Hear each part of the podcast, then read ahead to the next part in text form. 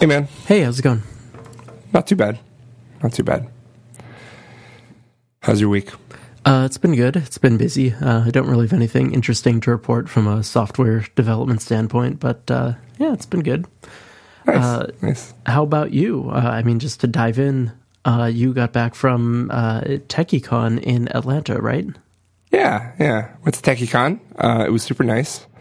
I got back on Wednesday. Okay. It was a cool conference. Can you can you remind me? Is it an like iOS focused conference or software development in general? It was iOS focused, yeah.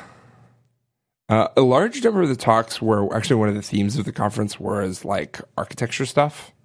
So Oh, like how should interesting. you architect your app? Yeah, that was pretty cool. I thought you would like that. There was, I think, three of the, I think it was maybe ten talks. Three of them were all about architecture and like um, what patterns you should use.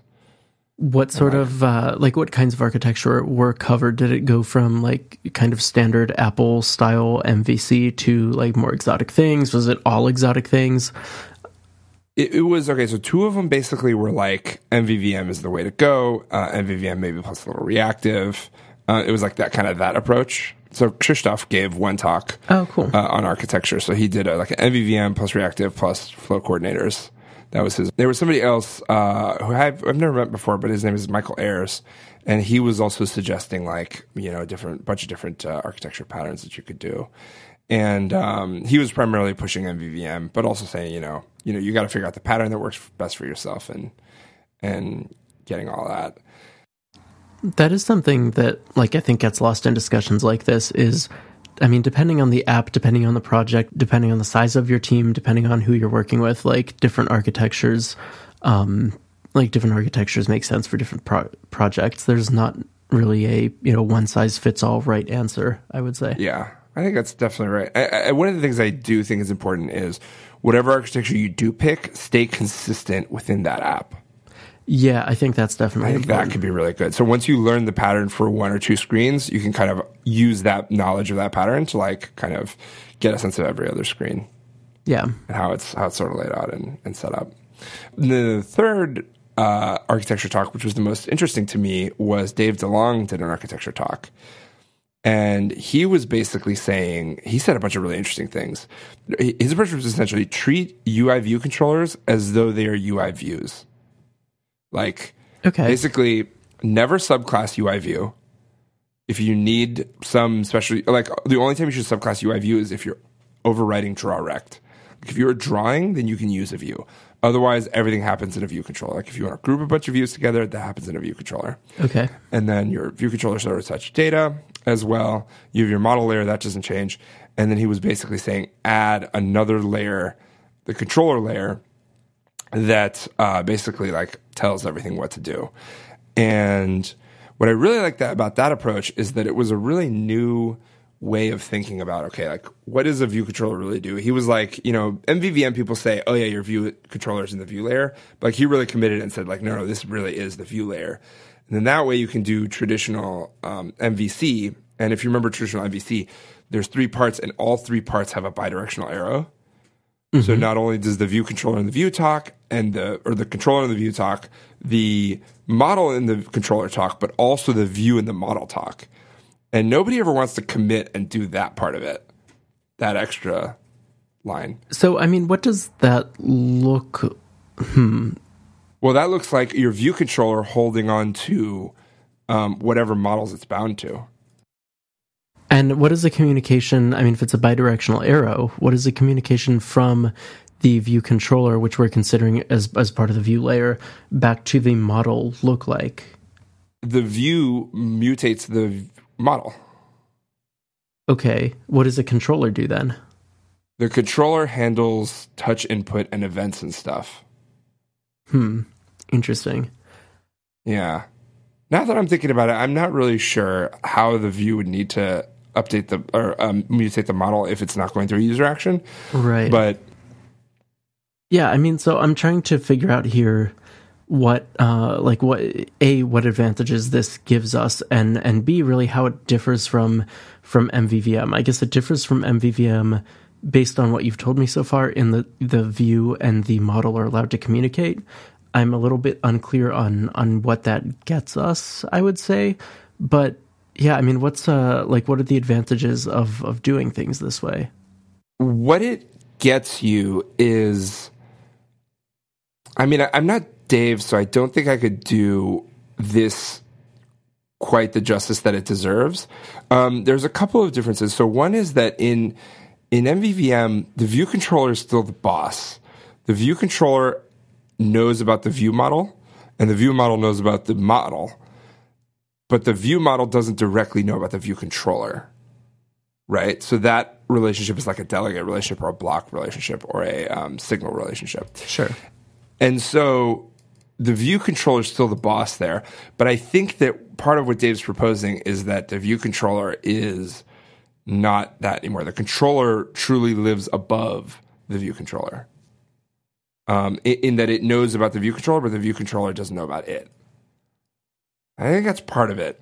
And then you're asking about the connection between the model and the view. Well, the model and the view are connected because of um, the view needs to be able to display the model. So that's one link. But I don't know if the link goes back the other way. So I don't know if I can answer that part of it. Hmm. And and what does that link look like? Is this do do you want to use any sort of like reactive or binding sort of technology here or So I think it doesn't it doesn't um, prescribe anything in that department. I would I would just use, you know, something simpler, delegates, whatever. Maybe if you like reactive, you could do reactive. Hmm. It but there is a there is a connection there basically. Huh. Uh, Do you know if talks from this conference are going to be put online anywhere? Yeah, they were recorded uh, and they will be online. I just don't know when. Okay. So we'll have to. Uh, I'm sure they'll trickle around the internet. Yeah, I'd be curious happens. to watch uh, yeah. to watch Dave's talk in particular. I, I should also say that like I'm kind of putting my twist on Dave's talk based on what I understood about it, but it's possible that Dave, like if you listen to that talk directly, you'll get something slightly different.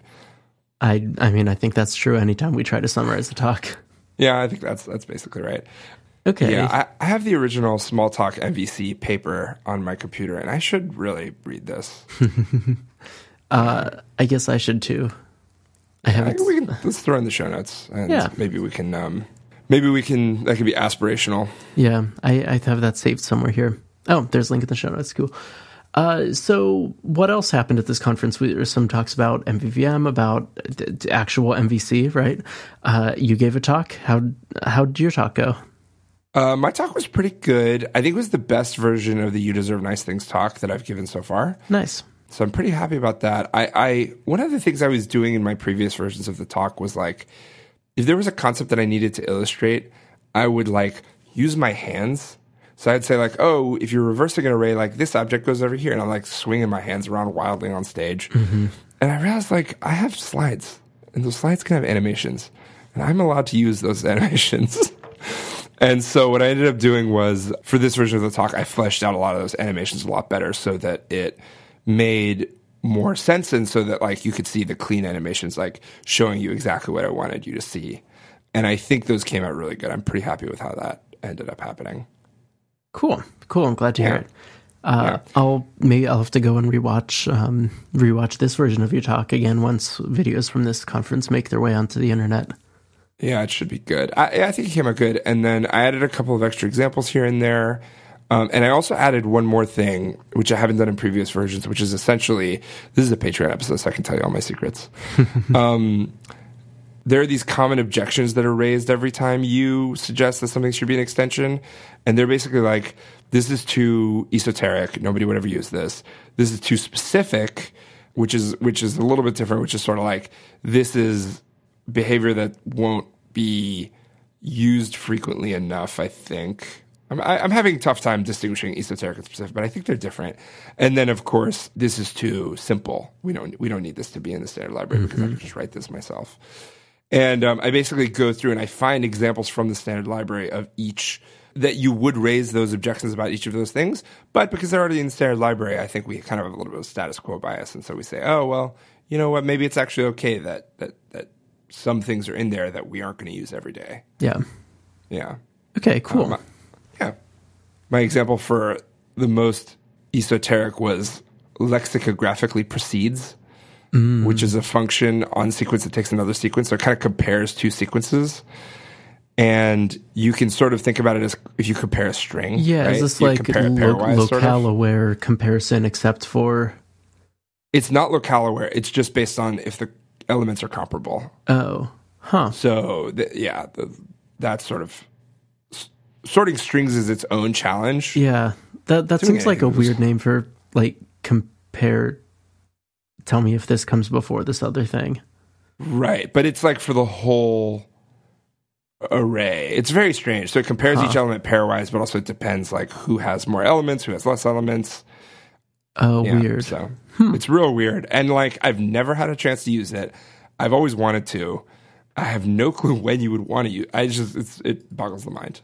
But it's in there, and I know that if I ever need it, like uh, it's going to be there ready for me to use. So Yeah, uh, well, and and then you have it. yeah, there is a there's a usage note here. This method implements the mathematical notion of lexic- lexicographical ordering, which has no connection to Unicode. If you are sor- sorting strings to present to the end user, use the string APIs that perform localized comparison. Hmm.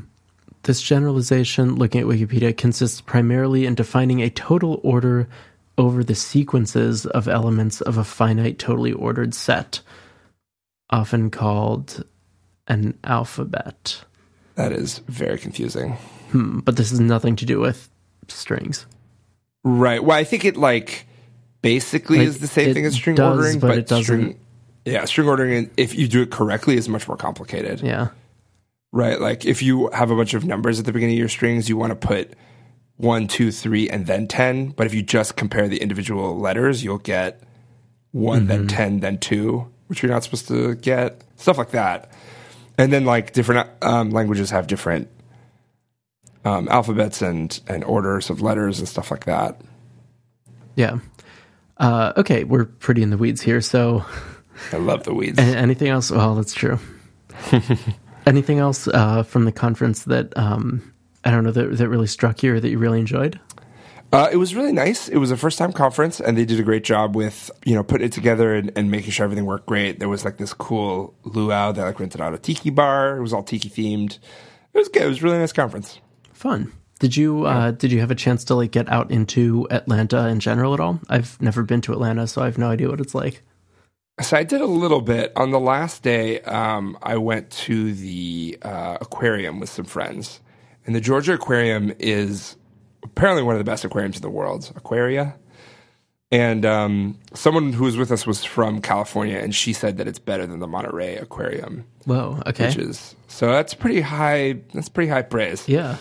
They have a giant tank there that has a whale shark in it, and I'm not sure if you know what a whale shark is. It's not a whale or a shark. It's just a No. fish. Okay. But they're really, really big. They are huge. really. Yeah, like like like a um, maybe like the size of a really big pickup truck. More than that. That is that is huge. They're really big. They're huge. They're yeah, they're enormous. They're the largest fish in the sea, which is a fact that I learned while I was there. Now that's distinct from being so they're still smaller than like whales though, right? Because whales are mammals, not fish. Right. And they're also I'm not sure if they're if sharks are also fish. I'm like No, sharks 80, are fish. 90% sure they are. Yeah, sharks are fish. And the largest is the whale shark, 18 meters long, 60 Oh. feet. Oh, so so it is a kind of shark. It is a kind of shark. I was mistaken about that. Okay. Yeah. So. Hmm. Yeah. It's not a whale. Is it, uh it, does it eat the same things that sharks do? Like is it a does it eat other I don't know, other fish? Does it have big teeth? So in a twist, it actually eats the same thing as whales. Oh. It eats like krill and it has like filter. It has plankton and and eats plankton and that kind of thing. Weird. But Yeah. it's a fish, not man. It's a, yeah. Uh, the name whale shark refers to the fish's size, being as large as some species of whales, and also to its fil- um, to its being a filter feeder like baleen whales. That is really weird. Like how does It's that super strange. how does that happen? Like you end up with a filter it the same way as something that is a mammal and like is not even related. Convergent evolution. Yeah. Convergent evolution. Yeah, they were they they diverged at some point and then they um, converged again at another point. So That's wild. There were giant manta rays there, which are also very large. The biggest ones of those are like I don't know, 20, 25 feet in, like from tip to, from like left side to right side, like laterally.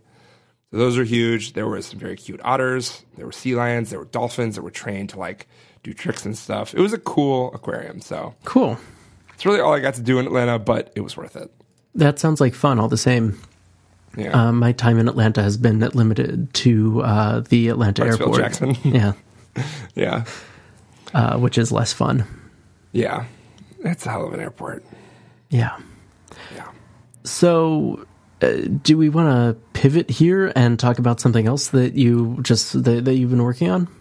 Uh, main topic? Yeah, main topic. Seventeen Um, minutes into the show. That's right. uh, yeah, 17 minutes into a 30 minute show, we are ready to talk about the real thing. Let's that do it. We want to talk about. So I have been messing around with Bignum. Okay, with uh, with big numbers. Yeah. So imagine you want to work with an integer that is bigger than 64 bits. Mm-hmm. What do you do? Uh, well, I think I would import a big num library and use that to represent that integer. Yeah, pretty much. Um, essentially, the way that it works is imagine if you wanted to represent a 128 bit number, you could represent that with two 64 bit numbers, right? Mm-hmm. And you would put one of them would be sort of um, the low byte, and one of them would be the high byte, essentially. So one of them would store the numbers from um, zero to nine quintillion, and then once you hit nine quintillion, whatever two to the sixty fourth is, and one, then the high byte, the value of it becomes one, and then the value of the other part resets down to zero, and then you start incrementing up again. So you have a lot more space than 128 bits. But even that sometimes is not enough. And so what you can do is instead of storing two 64 bit numbers, you store n 64 bit numbers. Okay, that makes that makes sense. Right. So essentially, what that means is you store an array of numbers, and that array can be pretty much any size. The easiest way to think about this is if you had a type that represented the numbers zero through nine, and you put uh, a bunch of those next to each other in an array, as though each one represented a digit.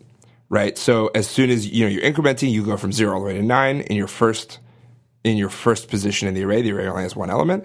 As soon as you hit nine and you add one to it, then you need a second element in your array. The first element goes down to zero, and then the second element ticks up to one. So now you're at 10 and you can keep doing that, you know, as much as you want.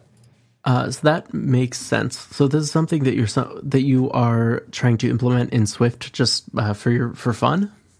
Kind of, yes. So there is a big int implementation in the Swift GitHub repo, but it's not in the standard library. So one of the cool little things about the Swift GitHub repo is that there's a section in there uh, under the folder test called prototypes. And the prototypes are like all kinds of really weird things that they don't want to commit to having in the standard library yet, but they do want to maybe test it, make sure it continues to compile. They want to keep it somewhere, but they don't necessarily want to have it around Cool. um, to commit to it being public. So Okay. put a link to that in the show notes. Um, and essentially, BigInt is in there. So this, I believe, is mostly written by Nate Cook, although I'm not 100% sure. Um, that could be wrong. So essentially, the way it works is you have, um, it actually gives you the option, it's generic over the type that's in that array, which is really interesting. So you can put uint64 in there. You can put uint8, which is, you know, I think that's like a nice choice because it's like easy to think about things in base 256 as opposed to base 9 quintillion or whatever. Um, if you're targeting a, I mean, an architecture that uh, for, you know, doesn't support 64-bit uh, integers natively for some reason, you wouldn't want to use 64-bit ints uh, as your sort of underlying type for big int. Yeah, checks out. Yeah, so and then there's also one other thing you can use, which is um, you can do it basically with a bit array. So with an array of yes, no, you know, true, false. Oh, cool. And so that's like a giant binary number, right? yeah. So if you're incrementing, you start with no elements in the array, then you have a one in the array in the first place, and then you increment again, and then you end up with a zero in the ones place, and then a one in the twos place, right? Because it's base two, so it's a, a ones place, a twos place, a fours place, and an eights place, which is pretty interesting. So there's also a version of it in there that is uh, sort of a bit uh, bit implementation, essentially, Sure. which That is pretty cool. Sense. Yeah.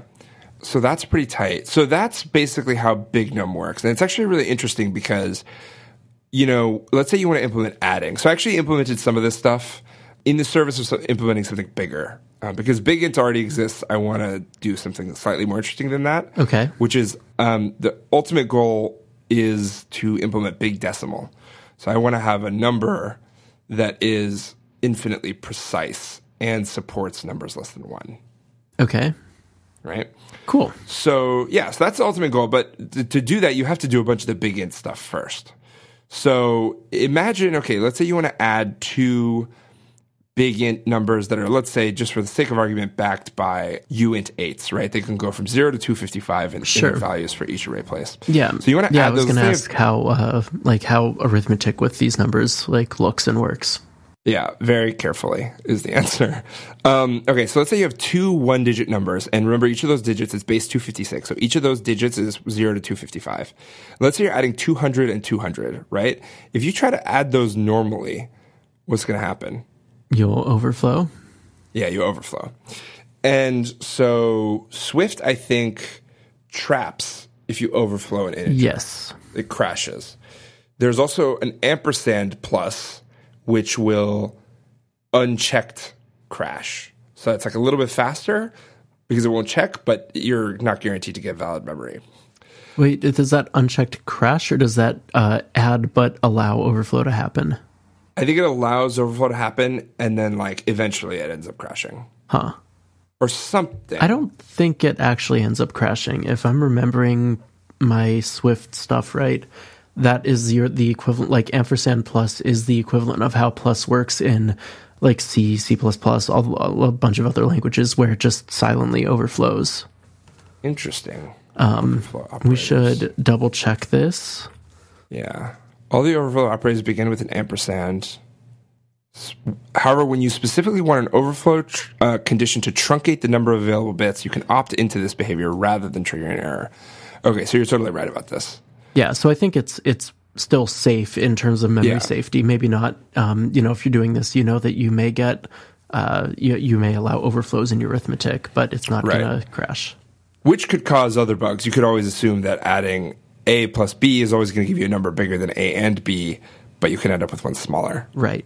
Uh, and Yeah. that's why Swift normally would trap, and you have to opt out of that behavior specifically. Yeah, very, very reasonable. Okay, cool. Thank you for checking me on that. So that, those are the, those are two of the ways you can add, but it turns out there's a third way that you can add. Whoa. And there is, yeah, there's a function called adding reporting overflow. And so what that will do is it will return a tuple. There's a function it- on on integer or on. Uh, It's on is it a free- binary integer. okay. So that's like the protocol that represents int 8, int 64, int 32, and so on. Right?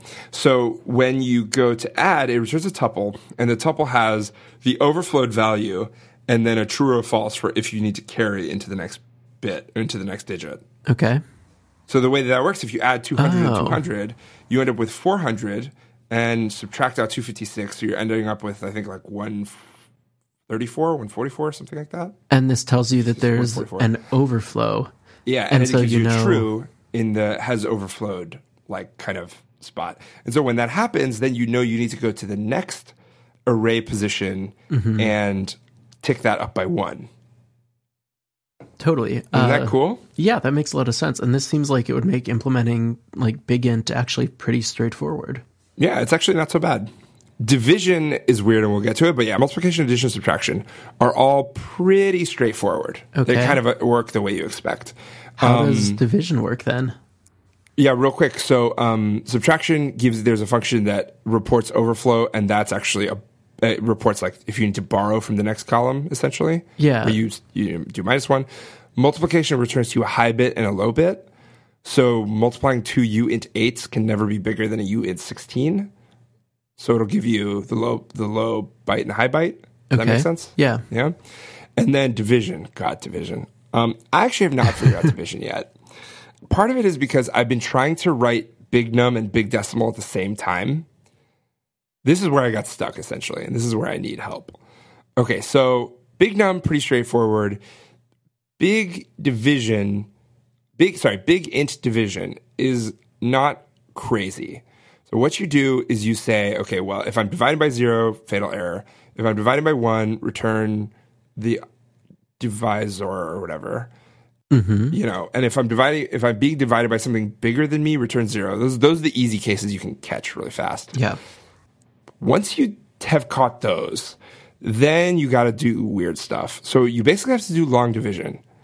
Let's say you want to divide the number 250 by 5, right? So you try to And divide. this is in our our hypothetical two uh, our hypothetical eight bit well, unsigned. imagine imagine it as decimals. So imagine that you have base 10, you have a, a, an array of 0, 5, and 2. So 2 is the hundreds place, 5 is the tens place, and 0 is the uh, other place, the- Okay. the, the ones place. Then you're dividing by 5. So the first thing you have to do is you have to divide your first, your like most significant bit, which is your hundreds place, by the number that you're dividing by, divisor, I think. And then you'll see that that is less than, so you you add another bit to it, and then you try to divide that. Yeah, see, this is where I get broken because you can't. Your numbers are u ints. You can't divide a u int by two. Oh, that's right. You can like pass it for devise for division. You can pass it a high bit and a low bit. I think for the dividing um, reporting overflow function okay. or dividing full width is what they call it. Dividing full width. Dividing full width. All right. Yeah. So you, this gets real weird. Yeah. So you, you pass it a high and a high and a low bit, and that way it knows where it can borrow from, basically, and then it will return to you a quotient, which is the result of the division operation, and a remainder, which is good. So then once you've done that, then you have to then you have to multiply them back together, multiply the quotient and the divisor together, subtract that from those two places, and then you're left with zero. And so you know, I'm not going to do long division on a podcast. It's crazy. Yeah. The point is, it's really really hard.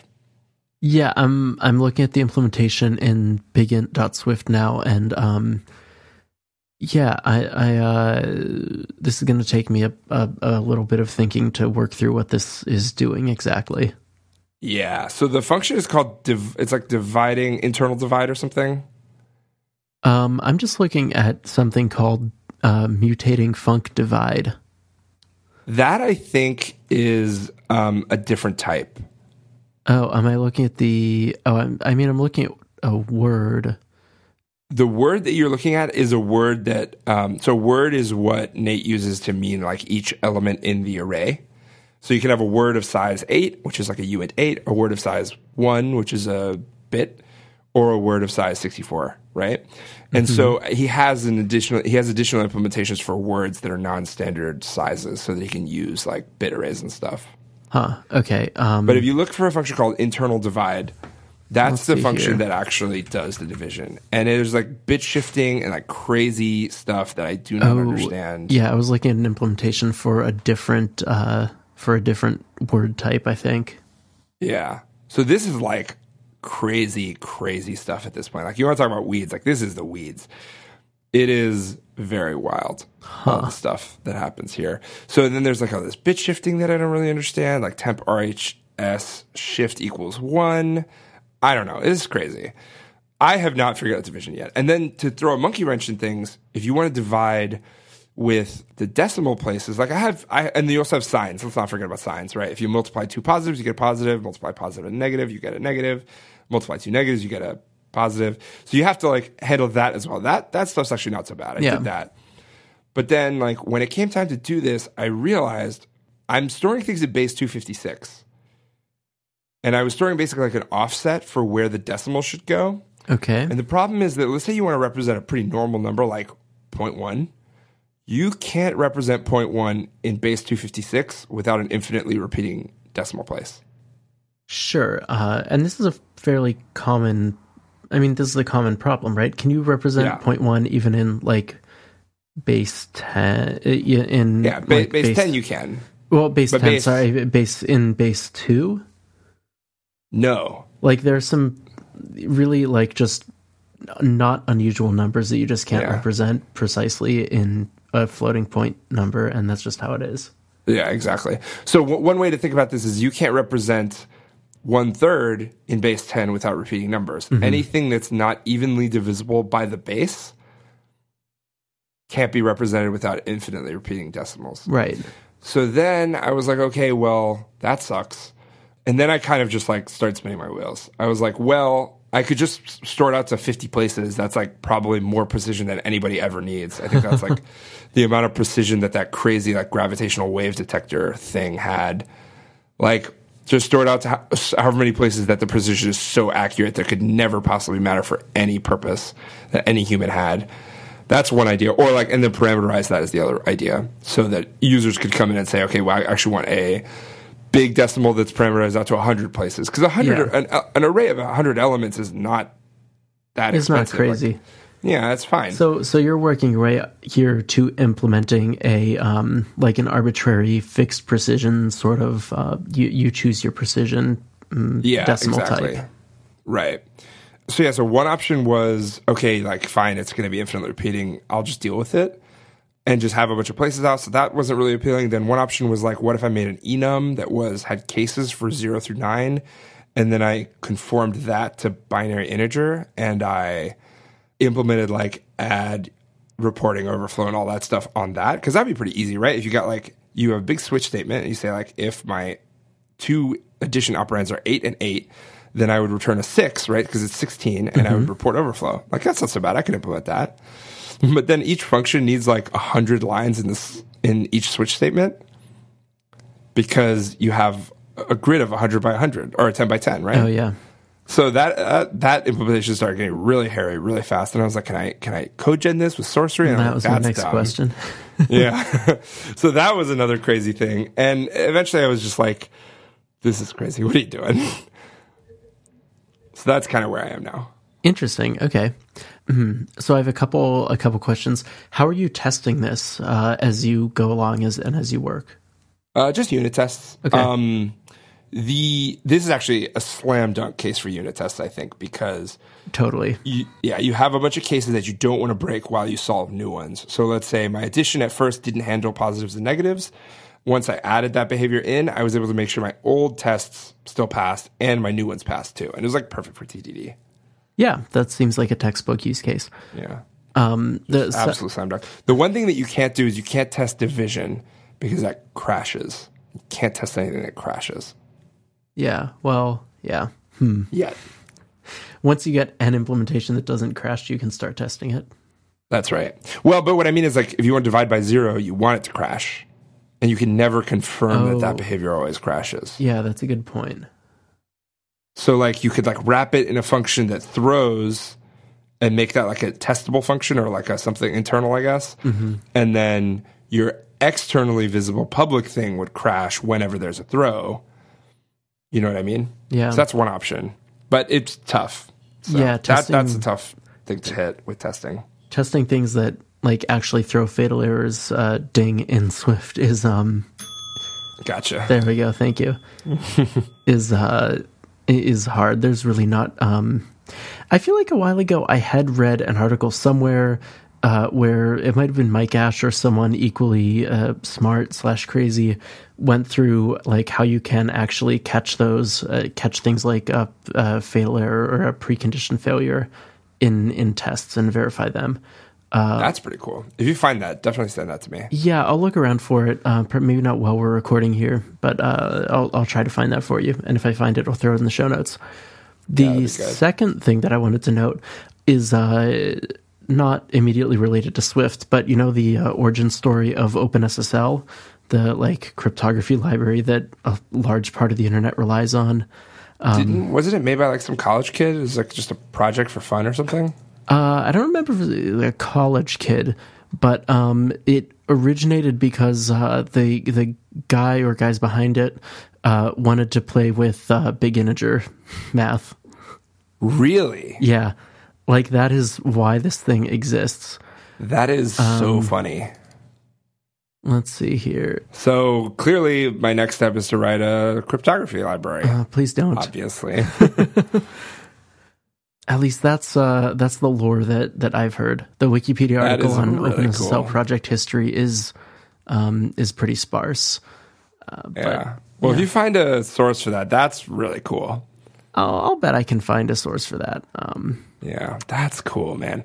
So my last idea on implementing integer or implementing decimal division is what if I represented my number? Like what if my big decimal were just a big int wrapped in just use Nate's big int and wrap it and give it a decimal place in in dec in tens, right? Decimal means 10. sure. Okay. what that would do then is because the big int knows how to represent itself as decimal because that's also actually really hard to do if you have a base 256 number like if you have if your word size is 8 bits 1 byte you're printing out a base 2 a base 10 number is really hard that was like the first thing i tried to do and then i realized it was like actually really really hard Yeah. what you end up doing is dividing by 10 repeatedly mm-hmm. to get the remainders and those remainders become your digits Yeah. wild And that's, I mean, that's how you do it. There's really, there's no other way to do that. There's no other way to do it. And so I was thinking I could treat big int as a black box that that to me holds a decimal number, even though internally it can be implemented however it wants. And then I would store a decimal offset. And then adding is easy because you just need to add a bunch of zeros onto the end to make your decimal offsets line up, right? Mm-hmm. So then once they add up, then you can just add them. Pretty straightforward. Dividing, or sorry, subtracting is equally easy. Multiplying, if I remember from grade school, you just multiply them as though they're integers and then add up the number of decimal places that you're offsetting. Yeah. And I so that's should be that's right, straightforward. yeah. And then division, I can't remember what the rule is. Yeah. I So honestly, Then I got stuck there too. yeah, honestly, if you gave me like a pad of paper right now and asked me to do long division the way I learned in what, like fourth grade, I, you should try it. You should really try it. It seems like something I should be able to do. Yeah. Well, not only that, but it's just like it's in there. It's it's clanking around in your brain, yeah. but you just haven't used it in 25 years or whatever. Five into, let's say 250. All right. I'll work on that after the show. Yeah, there you go. Um, Um, and yeah, and then like with those decimal places, I just don't know what to do. So then maybe what I could do is big decimal could just be a big wrapper on big int, and then done. You just have to keep track of the decimal place. Uh, that, yeah, I think Could work. that makes sense. That could work. Yeah. yeah. So Um, it wouldn't, you know, it wouldn't be totally your own implementation, but uh, there's no no problem with it just building on like code that Yeah. works and is tested from someone else. Yeah. Um, and you know, if I really wanted to be pure about it, I could say, okay, fine. Then now that I know that this strategy works, I'm going to finish my big num implementation, and then um, that way I will have written it and then wrap it for big decimal. Yeah. Yeah, it's a bunch of really interesting problems. It's It is. like I don't have any practical use for it. Like I guess except for my um, fledgling cryptography library. Which, uh, by the way, I found a source now. Uh, on, this is on uh, a, the blog of a guy named Matthew Green, who's a cryptographer at uh, Oh, Johns he's, a, good- Hopkins. he's really good, right? Yeah, he's he's really good.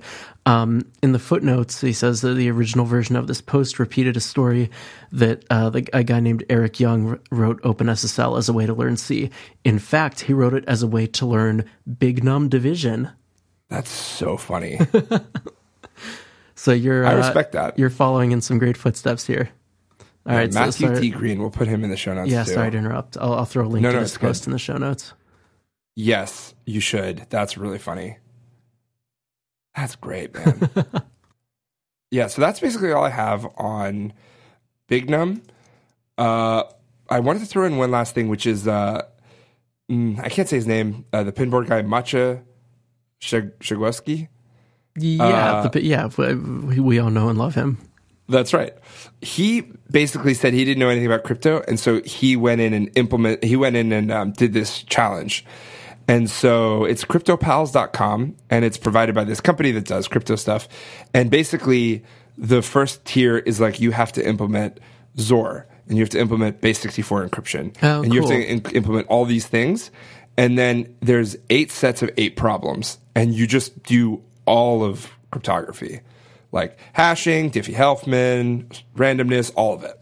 Oh, this seems really cool. So it might be really fun if I finish this big num library to be able to then turn around to use that to like solve these because these have been on my list to do for like five years, and I've never done them.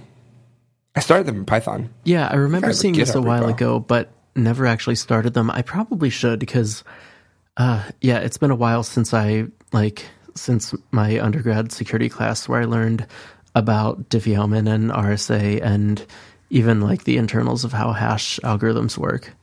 Yeah, And I really I think it would be really useful because like I did the I did like probably five of the first problems, like five of the first 8 Mm-hmm. and like I didn't really know how base sixty four encoding worked. I know now because I wrote it. You know, Yeah, well, that's that's the way to learn. yeah. But yeah, this definitely seems. Yeah, I really should brush up on this. Yeah, so maybe this could be like a little challenge, and we could like do this once a week or something. Yeah, that could be fun. Yeah, something like that. Maybe two problems a week. That could be a new podcast. Yeah, it could That's be. actually a really good idea for a podcast. It might be, or we may end up talking through our implementations of, uh, say, AES in ECB mode, and um, it'll Well, be we can talk about why that's useful. I don't really to. know why that's useful. So I don't know. Could be cool. Maybe we should talk about that. Yeah, Um, other than that, yeah, that's what I wanted to talk about about big nums. uh, that sounds like a fun project and definitely a good learning experience. Yeah. I'm curious to Um, hear. Uh, I'm curious to see how the rest of this goes. Are you planning to like put the source up anywhere once you get this all working, or is this purely like a personal? Uh, the source is up. Oh, okay, cool. Um, it's it's my GitHub handle plus big decimal, but it's not working. It's like division obviously is not implemented, um, and I think multiplication mostly works. Oh, I was doing multiplication with um, I was starting to solve the decimal offset problems. Like I can do Yeah. normal integer multiplication, but I was handling the decimal offsets. That doesn't work yet, and the division is not done at all. Adding and subtracting should be good. Equatability should be good. I need a bunch of helpers to like convert to and from the normal types that we traffic in, and like integer literals and float literals and stuff like that. Like converting from floats to a infinite precision decimals can be really hard. Yeah. Um, do you mean i- infinite precision or uh, like arbitrary precision? Like you pick your whatever precision you need. Uh, I don't know the difference to be totally honest with you. Well, so when if I want to convert a float to whatever type you're designing, do I need to say like I want to convert like this to uh, I I want this number and I want it precise to n like places, or Right. are you trying for an exact representation? I'm trying. I think I'm trying for a representation that's so exact. Obviously, it can be infinite because you can't store infinity infinity threes if you want to store you know one Right. third. But so precise that nobody would ever want anything more precise. Uh, that's a 64k would be enough for anyone. I mean, but you know, there is some level of precision that's like, okay, this is actually enough. Like, isn't it like 30 digits of pi is enough to calculate the circumference of the universe to a golf ball or whatever? I can't say I've ever heard that specifically, but uh, I, who knows? uh, digits of pi to calculate the circumference of the universe. I have a siren. Yeah, if you if you have 39 digits of pi, you can calculate the circumference of the observable universe to a hydrogen atom. Like, do we really need more precision than that? Well, it depends what you're doing. Yeah, that's true. Maybe if you're doing, uh, if you want to calculate the circumference of the universe to within uh, a quark, you're going to need a lot more yeah. decimals. Yeah, that's true. Um, one thing I really like is is you know how GPS numbers have like a decimal something after the decimal place. Uh, GPS, you mean coordinates? Yeah, sorry, GPS numbers. Just, just want to make Yeah. sure we're on the same page. Yeah. Yeah, so GPS coordinates have like a decimal bit, right? Mm-hmm. Um, and part of it's in decimal, and so the thing that it's actually really intuitive once I thought about it, but I hadn't thought about it. So like, if you have five places, it's enough to be precise to like thirty meters. If you add a sixth place, that means you're ten times more precise. That means you're down to three meters. I'm making these numbers up, but it, I was going to say, you I think five decimal places is way more precise than 30 meters, but yes, I take your point. Yeah, and then if you have seven decimal places, it goes from three meters to 30 centimeters. 30 centimeters is a foot. And then if you go 10 more than that, it's, you know, Yeah. three centimeters. Like you don't, you almost never need more precision than that. Like if you're driving a car, you don't need seven digits of, of, of Yeah. your GPS coordinates. Well, it depends. Autonomous cars might. No, and I mean, like sometimes you really, and I think like the military has, you know, really precise versions of GPS that are important to be. Um, here we go. If you have six decimal places, that's precise to 111 millimeters, so 10 centimeters Yeah. for six decimal places. Um, five decimal places is 1.1 meters. Four decimal places is 11 meters. But like, obviously, it makes sense that if you add one more digit with 10 units of precision, you're going to get 10 times more accurate. But I hadn't really thought about that. I thought that was pretty cool. I do. I do always laugh when you go to. Uh, I think even Google Maps at least used to do this. But you go to like a map something, or you use an API to like geocode an address or something, and it gives you the answer out to like fifteen decimal places. Yeah. and like That you know, that's awfully precise. Yeah. Like this, it's- um, yeah, identify uh, like the position of a speck of dirt on the roof of of my house. So the point is, how many, how many, how much precision do we really need? Like, is fifty enough? I think fifty is probably enough. For that, for this for this project, it's probably enough. Yeah. um, if you have eight decimal digits of precision for your coordinate, you can measure things down to one millimeter, and it's good for specialized surveying, such as tectonic plate mapping. Yeah, there's some interesting techniques that they use to get GPS to down uh, down to that level of precision. Actually, um, you Google, um, I think WAAS, Wide Area Augmentation System. Yeah. Anyway, Look at this. Well, that's homework for next time. this, this is homework for next time. Oh, and then you have LAAS, Local Area Augmentation System, as well. So these are things that we use, um, I guess, mainly in aviation to give uh, airplanes and you know aircraft with very very precise position information, Interesting. uh, including uh, you know very very precise um, instrument uh, landing uh, capabilities. wild. Anyway, it's cool stuff. Thank you very much, Patreon people, for your support. Yes, we do appreciate it. We appreciate it, and we'll talk to you next week. See you, Chris. Bye, Suresh.